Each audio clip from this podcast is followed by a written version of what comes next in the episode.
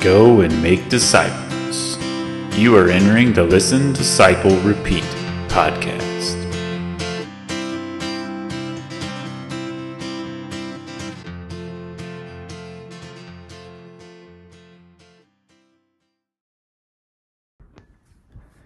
Welcome back to the Listen, Disciple, Repeat podcast. I'm your host, Nathan Fant, and today we have Ryan and Justin with us. Say hey, guys.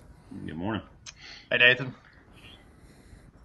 Good to have y'all back. I know we were we were out last week, um, had some things going on, so um, but we're we're back again. We're back. We're gonna get back into John.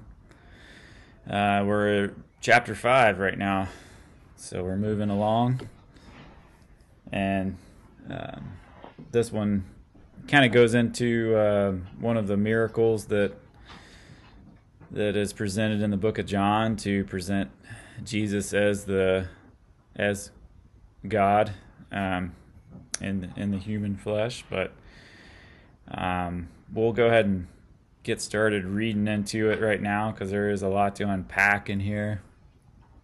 Um, but Sounds we, uh, yeah. Um,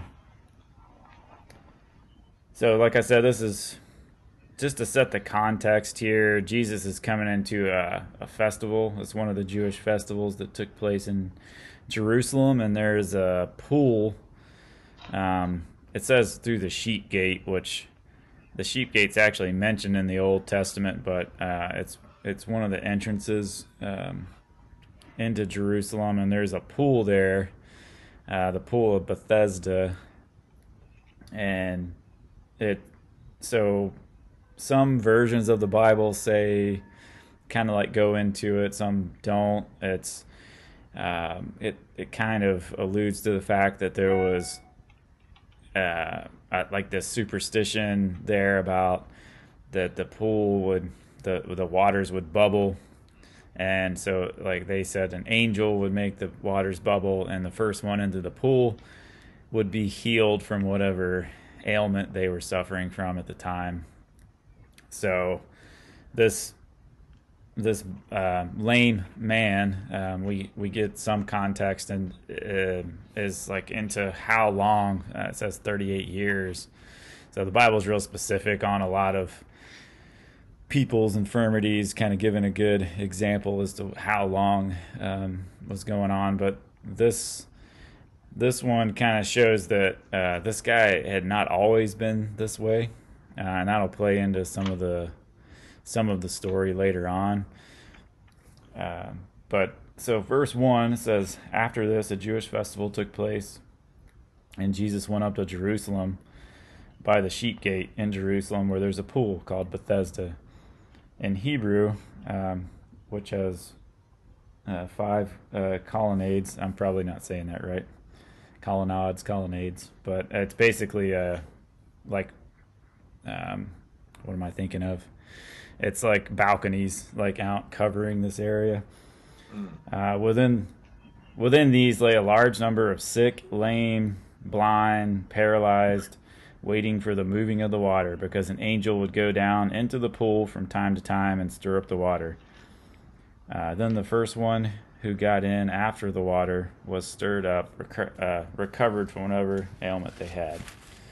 Um, one man was there who had been sick for 38 years. When Jesus saw him laying there and knew he had already been there for a long time, he said to them, he said to him, "Do you want to get well?" "Sir," the sick man answered, "I don't have a man to put me into the pool when the water is stirred up, but while I'm uh, but while I'm coming, someone goes down ahead of me." Um, so I wanted to stop right there.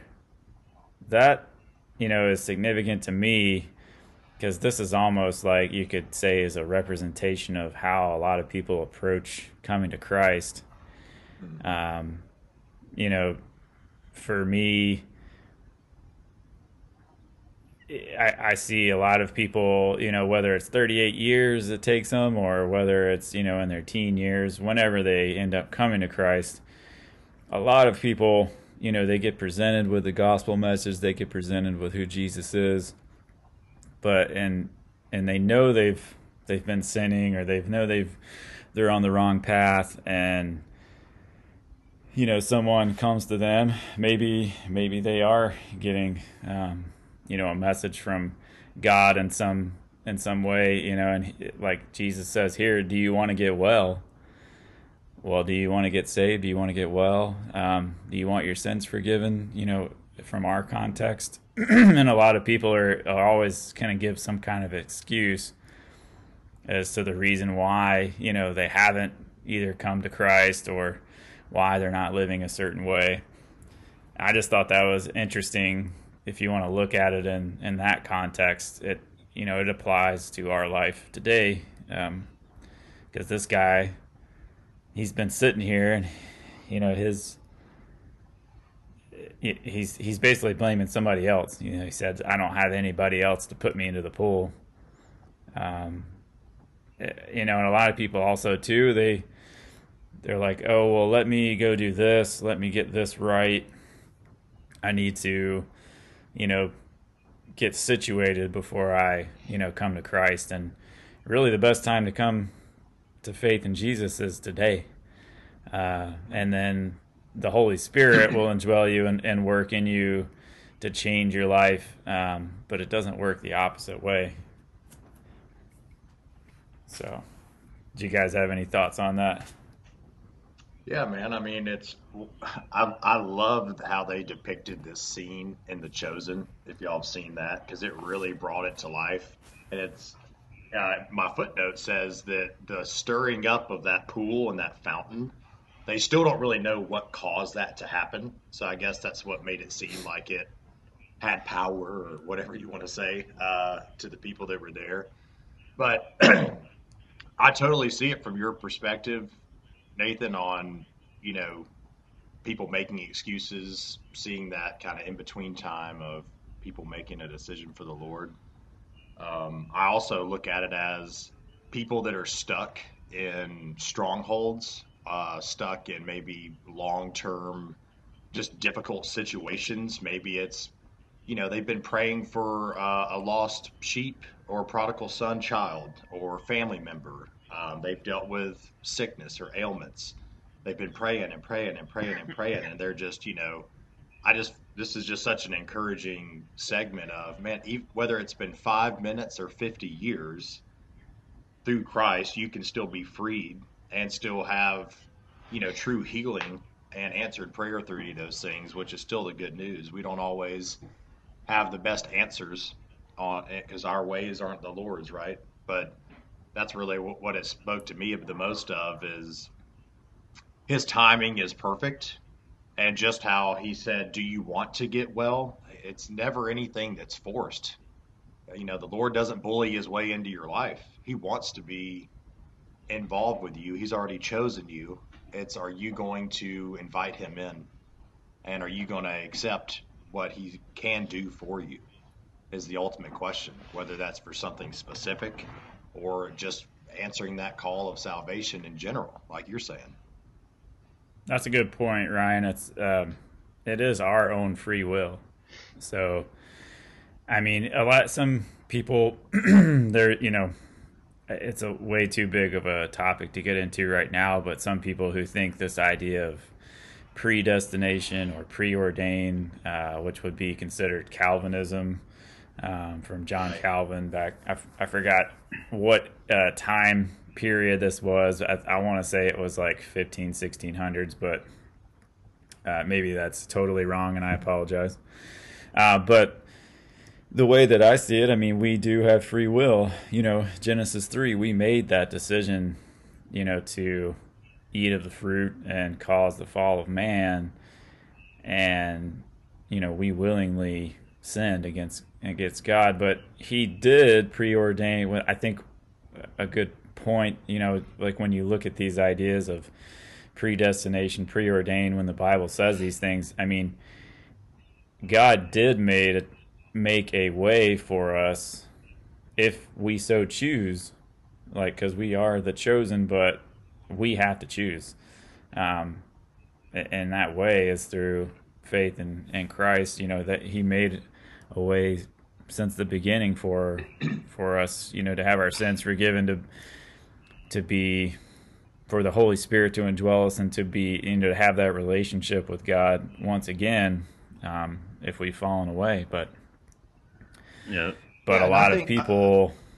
yeah, go ahead. Sorry. I was just going to say, you know, us as the body of Christ, man, the biggest thing, in, in my opinion, is we just need to try to lift up and encourage people for what, you know, towards their personal relationship with God, right? Each of us are uniquely our own. We, we are uniquely created. It's so crazy to think about all the billions of people God created, and we're all uniquely different, and He loves us all so much, knows every hair on your head and not because there's just so much comparison. Then you get into the whole like religion side of things when it's all about the relationship. And it's trying to, how are we able to lead by example, speak into and encourage people to seek Christ? Because even, you know, I've, I've heard it say before where people have quoted Gandhi, where he said, I like your Jesus. I just don't, I like your Christ. I just don't like your Christians. So that just falls into mm-hmm. such a big part of it for what we're looking at from a what are we choosing to do every day? Because even as believers that are born again, like Right, us three, right? We have to still Right, it- choose Christ every day. It, yeah, I mean, it is all about that relationship. You know, that's that is the main thing that the faith in Christ, our relationship with Christ, that allows the Holy Spirit to indwell us and to produce good, you know, manifest good works and good fruit, and lead by example, be the salt and the light. And it's not about these man-made things of of religion um, you know, because a lot of people get that mixed up, and and it drives, unfortunately, a lot of people away because they see, I mean, because we are not perfect. You know, we're all sinners. Um, you know, Romans three twenty three. I we said it in a couple short. weeks. I mentioned it a couple weeks ago, and it's funny because I it just came up in my own Bible reading a few days ago, so I wanted to mention it. Talking about how my grandmother brought up that how you're sinful when you enter the world, like babies are selfish and all this stuff, and it kind of took me off guard a little bit when I first heard that. But reading in Psalm 51, David said, um, Indeed, in verse 5, indeed, I was guilty when I was born. I was sinful when my mother conceived me. I had never heard that Right. before. Or know, if I had, I never made that same connection. So I was just like, well, there it is, about as black and white as it needs to go. That we're all born into the, this sinful nature that way. Right. I mean, from from Adam and Eve on, once they did that, I mean, their seed was forever corrupted. Um, so we are born into this life of sin. But fortunately, God made a way. You know, he he gave us an out. You know, through Jesus' ultimate sacrifice for us.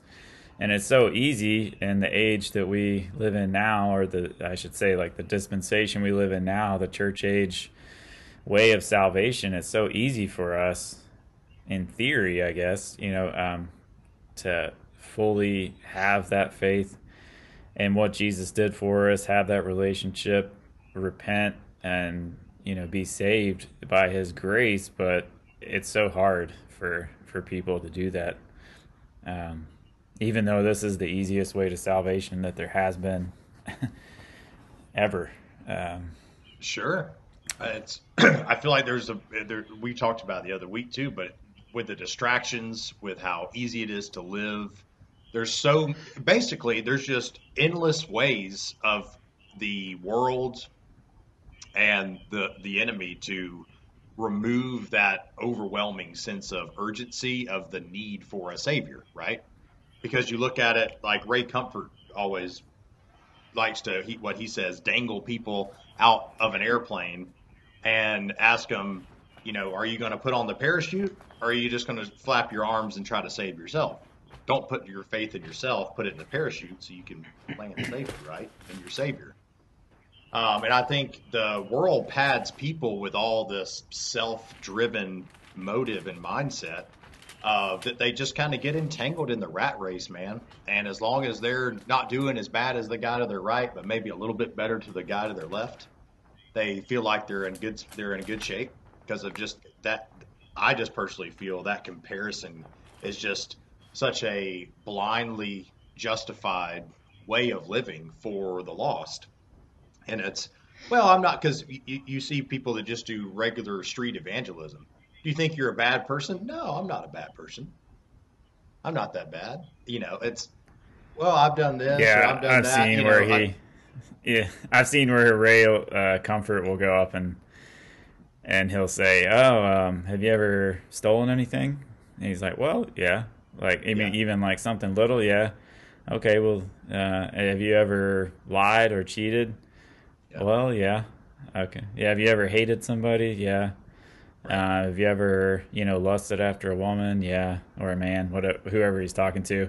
And then he's like, "Oh, well, according to uh, Jesus, you know, you're a murderer, adulterer, uh, a thief, like uh, a fornicator, all these different things." And they're like, "Oh, I guess I'm not a good person then."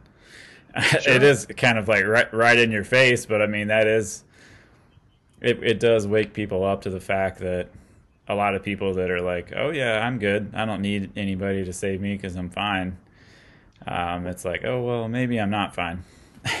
Well, the beauty and why I've, I've watched Ray Comfort and them for years, and Kirk Cameron's done a lot of stuff with them, which I've always been a big fan of his. And but just I've always loved the simplicity of how just you know that's he Ray modeled that after what Jesus did with the with the rich young ruler that he met on the road. Right? He shows them that we've all fallen short of God's standard, which is the Ten Commandments. And Jesus changed the game when he took that to the thought life level when he came and started his uh, ministry. And then it just it shows the legal implications of it because God is holy. He cannot lie. He has to still produce justice because of sin, right? So it's you and I broke the law. Jesus came and paid the fine. That's the Bible summed up is how human hit, humans will be restored to God. This is we are paid with death for our sins. The wages of sins is death. And then Mhm. this is how God defeated death and gave us the ability to have eternal life. It just splits it down the middle. Same with our timetable. So I just I love seeing how he he lays that out because even folks that don't maybe make a decision for the Lord like right then and there in one of his segments, you still see where it it kind of lowers Yeah, the, the- stigmas the a wheels are turning. yeah, but it's just like the humanistic side, that natural, uh, just like the instinct and the conscience of people starts to come out. And it's just like, maybe I'm not that. Maybe I'm not a good person. Like, yeah, I have done all these things, but I love the transparency. Is like, well, I did too. And it always comes back to, well, Ray talks about, well, before I was a Christian, I had a soft, comfy, cuddly God like a teddy bear that I could cuddle up to to say, oh, well, what I'm doing's not so bad. He's not going to condemn me for that. And a lot of people are living by that facade as well. Yeah, There's a lot of pride in that. yeah. I I mean, yeah. I mean, just uh, people. That, I mean, idols are everywhere. Yeah, well, I mean, people that they're essentially lying to themselves. They know that they're, you know, they everyone lies and that kind of stuff in their in their some point in their life, um, you know, and that kind of thing, and they're lying to themselves, uh, essentially. But there's a lot of pride that goes along with that. That you think that you're a good person. I mean, I mean, Yeah, I mean that's there's a reason why like John said in first at the very end of First John one said little children stay away from idols um, because I mean it's a huge it's a huge thing. We have idols in our life, and a lot of them seem like good things, but ultimately they can get us messed up. Well, if your whole reference Sure. to what's good and what's bad and everything is the way the is is the world today, it's extremely skewed. You know, it's you're never you think you're good Yeah, if today. you're going I off as long as you're not. if you're going off like a human legal system, you know, I mean, just because something's legal doesn't mean it's holy. That, that's what we were talking the other day, and that's uh, our preacher was talking about that. I thought that was a pretty good way of saying it. Yeah, Um, but you know, it's so simple for us. Like, I mean, it is laid out simply in the Bible. It's just people try to make it complicated. I mean, a really good verse, you know, to to sum up like what we should do to fulfill you know what what's you know what so God, uh, Jesus came and you know he didn't come to to take away the law you know he came to like basically he doubles down on it. And Galatians 5:14 says for the whole law is fulfilled in one word you shall love your neighbor um, as yourself.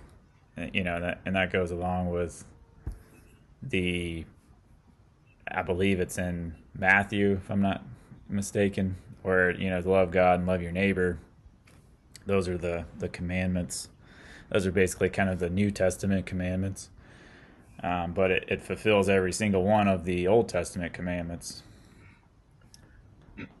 I would just say back on the passage for today too guys I mean short version, don't put God in a box, right? Just the longevity is just such a weighty thing. Of this guy was disabled for 38 years. So, one, if you were if you're born into a situation, whether it is a physical or a health disability, or maybe it's a generational curse of addiction or abuse or all kinds of terrible things, right?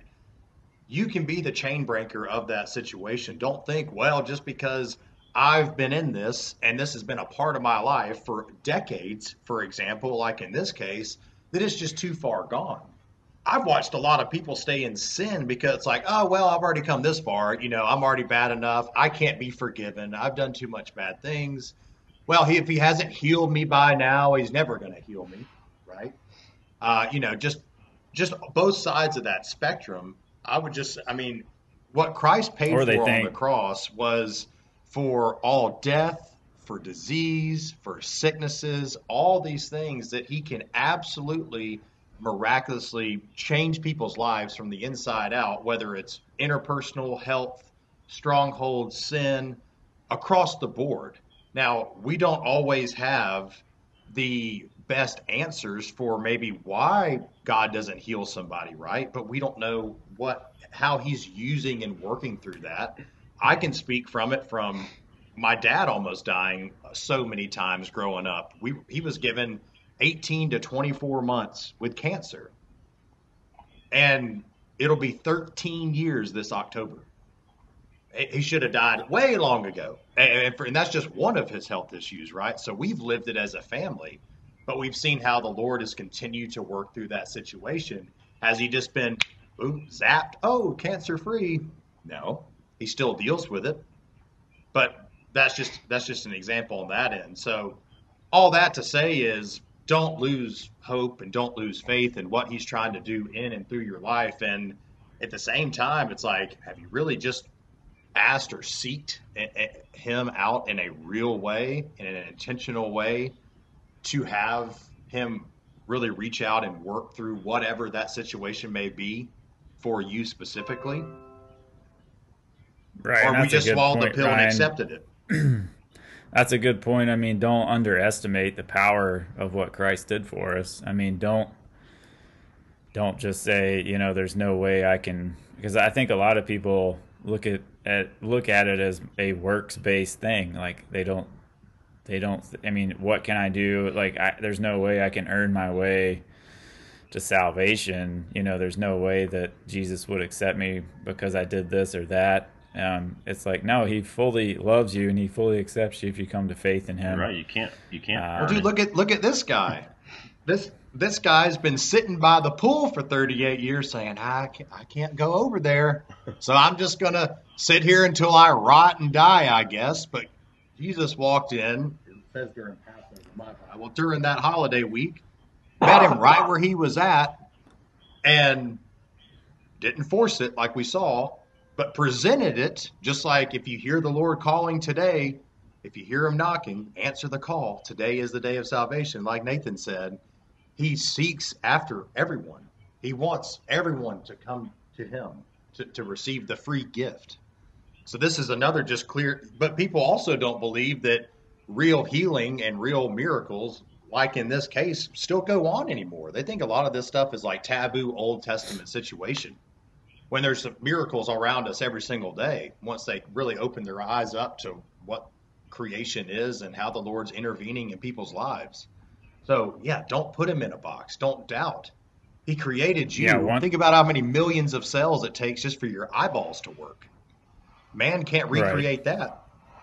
So, Yeah, I mean, on- once your eyes, I mean, are opened, I mean, you you realize how much is actually going on that you're missing if if you're hardened to the world and and you're not looking at it from that godly perspective. I mean, there is a massive amount of things going on in in my life and in other people's lives, and you can see how God's working and moving. But if you're not looking for it, you won't see it. Yeah, well, I've always uh, And equated I- it to like the the analogy that I used was, you know, as far as like getting out there, like you can't, you're not going to see the things like you said unless you're you're in it all the time and you're really trying to focus in on that. Um, but I equated it to kind of, and I think I said it before, but it's uh, you know, if you go and you you buy a certain type of car or whatever, and then all of a sudden when you're driving that car around, you, now you see that same car everywhere. But before you never even- realized how many there were. It was just like once it's once it's on your mind and you you're around it all the time, it's all of a sudden you recognize it all like everywhere. And it's the same kind of thing as far as uh, you know keeping the Lord and and, everything. Yeah, there's a the- term for that, but I forgot what it's called. yeah, yeah, but it's just funny how that happened. I know we've all experienced that, um, but it's uh, it's very true, and that's why I always say, like, you know, try to keep the Lord and everything in the forefront of your mind, because the more you do that, the more you're going to see things in the world of, of Him and and opportunities, and you know, places where you can witness to somebody that you might not have seen before, or you know, all all things like that. Well, there's so Yeah. God wants to do so many awesome things through each of us. He formed these plans and and and wrote these plan, uh, provisions that He has for us when He knitted us in our mother's womb. And for folks that are already born again, that are a part of the body of Christ, this ain't a spectator sport, bro. This ain't a sideline, wave your flag and cheer on the guys at church we're all a part of this body. There's not one part of our body that's less important or more valuable than the rest. I need my right hand as much as I need my left foot. You know what I'm saying? So, a lot of people, I, you just see it's like they punch their ticket, they make their decision for Christ, and they just kind of sit back and wait on the grim reaper. It's like, well, yeah, you may go to heaven, you may sneak your way in, but it's like, but what are you doing from a kingdom standpoint? How are you really pressing into your purpose? And how are you taking that to other people? so that they can really see because we are the hands and feet and the physical we can show parts of the physical christ that it lives through the holy spirit within us for other people to see on display so that's for each person to kind of ask how are you showing christ through your daily life and your walk like i'm about to get married right when i say i do here in a couple of weeks that's not the finish line we're just getting Right. started right? Just like the day you get saved, it's not like, woo, I made it into the pearly gates. Hey, St. Pete, high five, buddy, on the way in. I'm done. You're just getting started. You just you've just been born again. Well, babies ain't retiring when they come into the world. They're just starting to see life for what it is, right? So it's right. just you don't want to perspective stop of your that. spiritual growth. Yeah.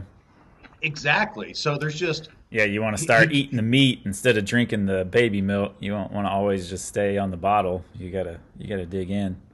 He came to give life and to give it abundantly.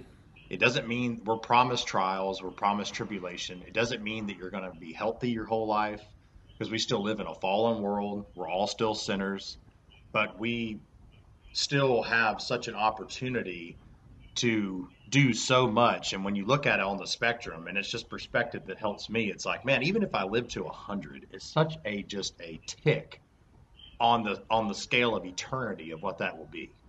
And just really seeing what the magnitude of all that is and you start really looking at things from an eternal standpoint it just changes your narrative with everything that you do. But man i'm just as guilty as the next guy.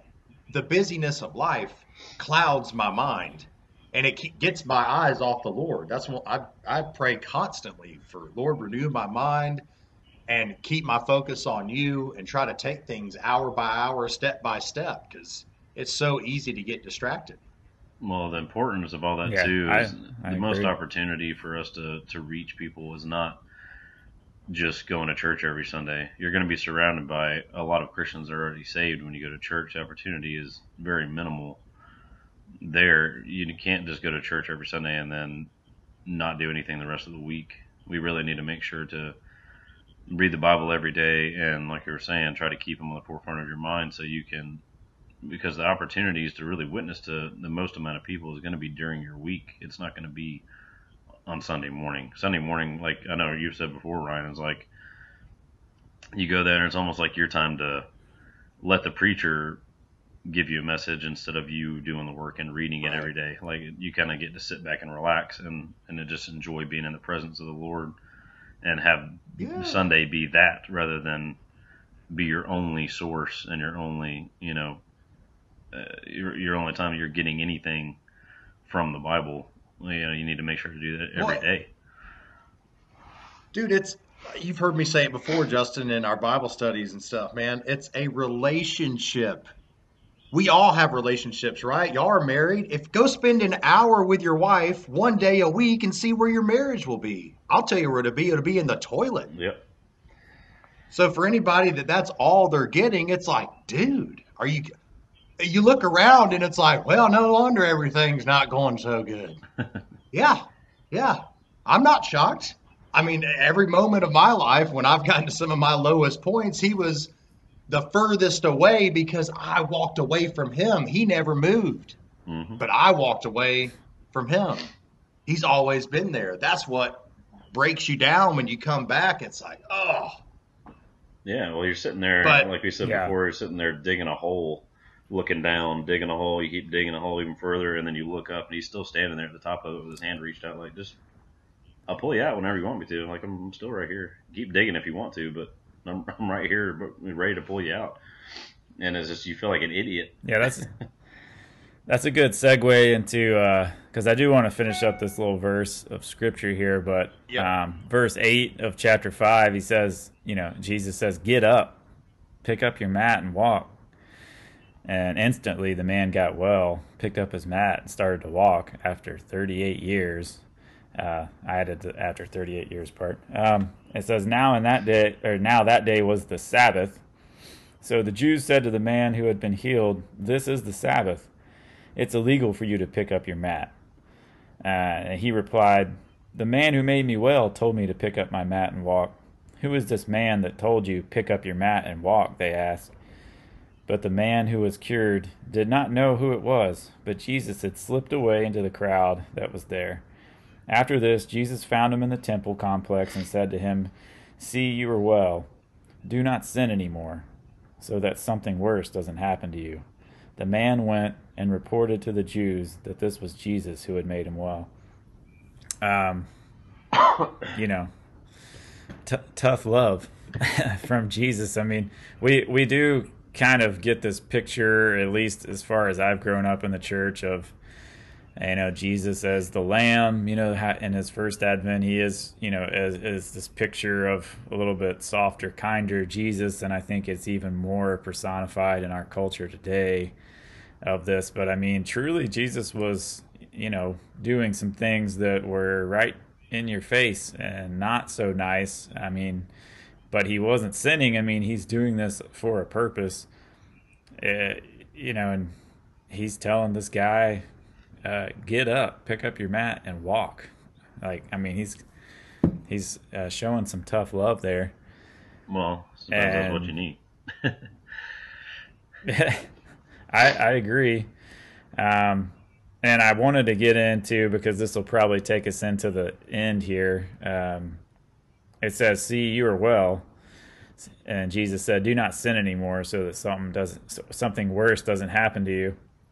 And you know, I looked this up. Um, if anybody, I know I've mentioned it before on the podcast, but if anybody has any questions and they want to see scriptural references to it, um, a good app to download, or you can go to it online as well. is uh, It's called gotquestions.org. And basically, any biblical question, somebody has writ- written a paper on it and cross referenced it with scripture. And um, so it's a really good resource, and I, I use it a lot for classes and different things I teach. But I was looking up, you know, they had this question that people had asked about, well, why did Jesus tell people to go and sin no more if if sinlessness is is impossible? And it goes into, you know, there's kind of two instances in the New Testament. One is this one with the lame man um, in John 5, and then the other one that's listed is in John 8 with the adulterous woman. Uh, similar issue. Um, you know, Jesus told her, He says, Neither do I condemn you. Go and sin no more. Um, and the point is, is, I mean, if we're saved by Jesus, it's not that we can never sin, but we shouldn't be living this life, you know, this blatantly obvious, like living in sin life. We should repent. You know, it's not just, yes, I have faith in Jesus, I'm saved by his grace, uh, but I'm going to continue to do uh, these I'm, I'm going to continue to live a sinless life because now I don't have to live by the law. So, because I'm good, I'm saved. Um, if you're truly saved, then you should not want to live in sin. You, you, it, you know, we, we went over this in a whole podcast at the beginning and on the repentance podcast. Repentance is not, I mean, it, a lot of different interpretations, but the way that the best one that we could find it, it is a change of mind. So by accepting, you know, Jesus, fully surrendering, allow the Holy Spirit to indwell you, it will change your mind. It will change it will it will allow you to change your life in a direction that is not living in blatantly obvious sin. Now, are we going to sin daily? Is uh, you know, are we going to have thoughts that are sin thoughts? Are we going to Yes, we're human. We're going to sin while we're living in this in this human existence, but it's not like you can just keep sinning. Uh, I mean, am I making sense on that one? I mean, that's yeah. that's how I'm. Yeah, it changes your whole perspective on. You know, I know we've said it, but it's it's kind of like you you end up sinning before, and then you don't really real, like you don't think about it as bad, or you don't think about it as I'm really doing anything wrong or whatever. And then once you are truly saved, those same things you have all the guilt in the world afterwards. You're like, why did I do that? Like I feel horrible, and it's you, you your perspective of what's right and what's wrong, what you should and shouldn't be doing is is very clear. You know, when he told him to, you know, go and, and sin no more. First of all, I don't know what else he would tell him. He's not like he was telling him anything different than don't sin. But what he's really trying to say is try not to sin as much as you can. Essentially, like he knows we we can't just not sin. But I think it's probably the best way to put it as far as like well, Acts, try not to sin Acts three nineteen. Acts three nineteen says, "Repent, therefore, and turn back, that your sins may be blotted out." Um, so, I mean, that gives.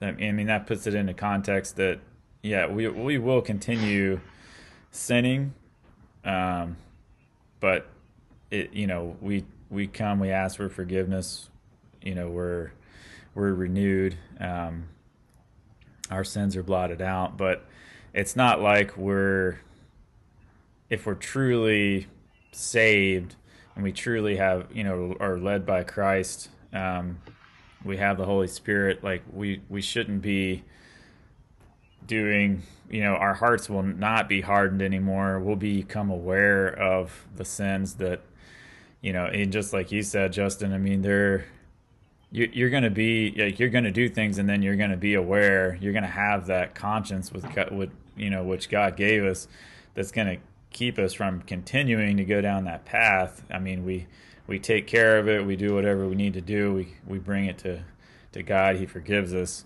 But we're not just constantly living in this sin and the you know that and, and we don't notice it i guess yeah, yeah, I think, and and just the this the whole thing of trying your best to make that like a something you strive for every day is to sin as little as you can and, and not go back to the things you used to do and all that kind of stuff. You have a better sense of direction.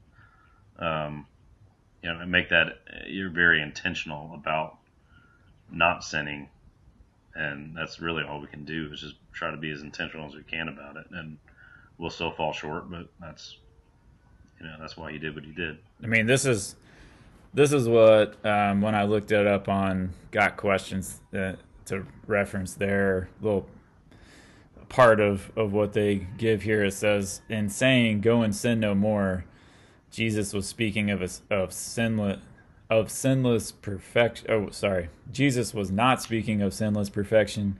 He was warning against a return to a sin to sinful lifestyle choices. Right. His words both ex- extended mercy and demanded holiness. Um, Jesus was always the perfect balance of grace and truth. And it says, with forgiveness comes the expectation that we will not continue in the same path of rebelliousness. Those who know God's love will naturally want to obey Him. Um, John 14, 15 says, If you love me, you will keep my commandments. Uh, so it, it's, I think that's pretty good representation of what Jesus is talking about here when he tells the guy, you know, don't don't sin anymore, yeah. as well as the adulterous woman. Yeah, well, and it's just don't don't be blind to sin. I mean, is kind of how I think about it. But it's but yeah, I mean, it, it is just kind of intentionally trying to live the best life that you can, how He would want you to live, and I, I pray for that every time I pray. I, I pray for that, um, because that's that's such an important thing on you know just your daily walk. Well, yeah. you will know them by their fruit. and a, a, good application for us to all self evaluate is if you, and it's something that's helped me a lot, and Justin's heard me say it. If you got the opportunity to see your normal closest people that you're around, your friends, your family, your coworkers, your normal people you see on a daily to weekly basis, if you got to stand on the backside of the of the one way glass there, and I sat down with him, being a complete stranger, and just asked him, and we'll use, you know, John Smith as the person, say, if we sat down with all of them and said, "Hey, is John a Christian?" What would they say? I don't care to know, but you should care to know. If you think about your your spouse, your siblings, your kids, your coworkers, your friends, because it, what would each of them say about you personally? And that shows you how much of the hands and feet you're really being just with the people around you. You know, uh, friends don't fr- let friends drive drunk. Well, friends don't let friends go to hell without hearing the gospel. Have you ever just mentioned anything? Mm-hmm. That would be my takeaway with it, just from the influence standpoint. But, you know, our sin is what separates us from God because He is holy, can't be in the presence of sin. So when pe- if people are truly born again, yes, we still fall short. But if we're out living in and of the world just like everybody else, and we need to turn around and have a, a, a true come to Jesus meeting in that sense. And if it is somebody, you know, we're not to judge the world, right? Because they're outside of the faith, but we are in love supposed to confront a brother or sister in Christ if they do have a backsliding moment or something like that, that, that you know, because go and sin no more. Well, when you're proclaiming to be a, in the body of Christ and a Christian, we are supposed to stand apart from the world. You should be shining in a dark world. You're not going to be cool, man. You're not going to be doing what everybody else is doing. You're not going to be hanging out, watching, talking, going to, acting like most people. I'm sorry, it's just not how it is. We're the minority across the board, regardless of where you're from or what you look like or how tan or pale you are. It doesn't matter. Harsh, Ryan. Harsh. I'm pretty pale right now. No, I, coming out of wintertime. I I agree. I mean that's it, yeah. I mean especially in this world, you're not you're yeah it, what you just by going with what the bible says i mean it's not you're not going to be popular no you uh, should be a guiding light for what the Lord wants us to be. You know, to to try to direct people towards Him. That's the whole point. Yeah, I would just say, you know, as another takeaway, just look at your circle. You know, who's in your circle? Who can you talk to? Who can you trust? Who is in your? Are people in your circle? Are they? Are they bringing you towards Christ? Are you leading them towards things that are good, that are of God, that are biblical? Is there some bad eggs that maybe you need to trim out? Uh, we all go through those things kind of work themselves out naturally as you are truly seeking after the Lord because you will part. And it's okay because some people are just meant to be in your life for a season. But make sure that you know who you're surrounding yourself with are truly solid good examples and godly people because misery loves company. And people you know it's much easier for them to get you to stumble than for you to get them all saved. I mean, because we are natures of our sinful flesh, uh, creatures, I should say, of, of that nature. And, you know, that's, again, from an application standpoint, that that's real stuff that is affecting you every day. So, you know, that's something everybody's got to constantly keep an eye on. Well put. Yeah. Well, guys, Running out of time. we are uh, at the we're at the end of another great podcast. Um, so, uh, Ryan, you want to close us off in prayer real quick, and then we'll uh, we'll be back next week. Um, that's probably where we'll end off, and we we can talk about what we're gonna do as far as next week. But um, I don't know if we'll do another one in John five because there is a little bit more to go, uh, or we'll we'll hop into chapter six. But um, but Ryan, you go ahead and close us off in prayer real quick. Yeah, I'm happy to, guys. Heavenly Father, Lord, uh, we just come to you. We just with uh, with full hearts, just encourage, Lord. Uh, you you are the chain breaker. You you've done so much in all of our lives. I just pray anybody out there listening that they will truly just seek after you um, in, in a real and intentional way, Lord, just with whatever it is, whether it's health related, whether it's strongholds, if it's family, if it's friends, just to have the confidence that you can pave a way for regardless of the circumstance you're greater than that. Greater is he that is in you than is in of the world. And i would just pray over those people just for encouragement for uh, just for motivation and to boast in you lord and what you can do. Uh, we just thank you for the opportunity and the privilege to be able to do this podcast. Just as we're uh, we're going out just takeaways to for us to represent you well, for us to be a light in the in the dark world that we do live in, and for folks just to see a little bit of Christ through through our actions and through the life that we lead, and just help us all to be better representations of you and to honor and glorify you in all that we do. In Jesus' name, Amen. Amen. Amen. All right, guys, we'll see you next week. See ya. Thank y'all so much for listening to the Listen, Disciple, Repeat podcast. Please like or subscribe on Spotify or Apple iTunes. And as always, go and make disciples.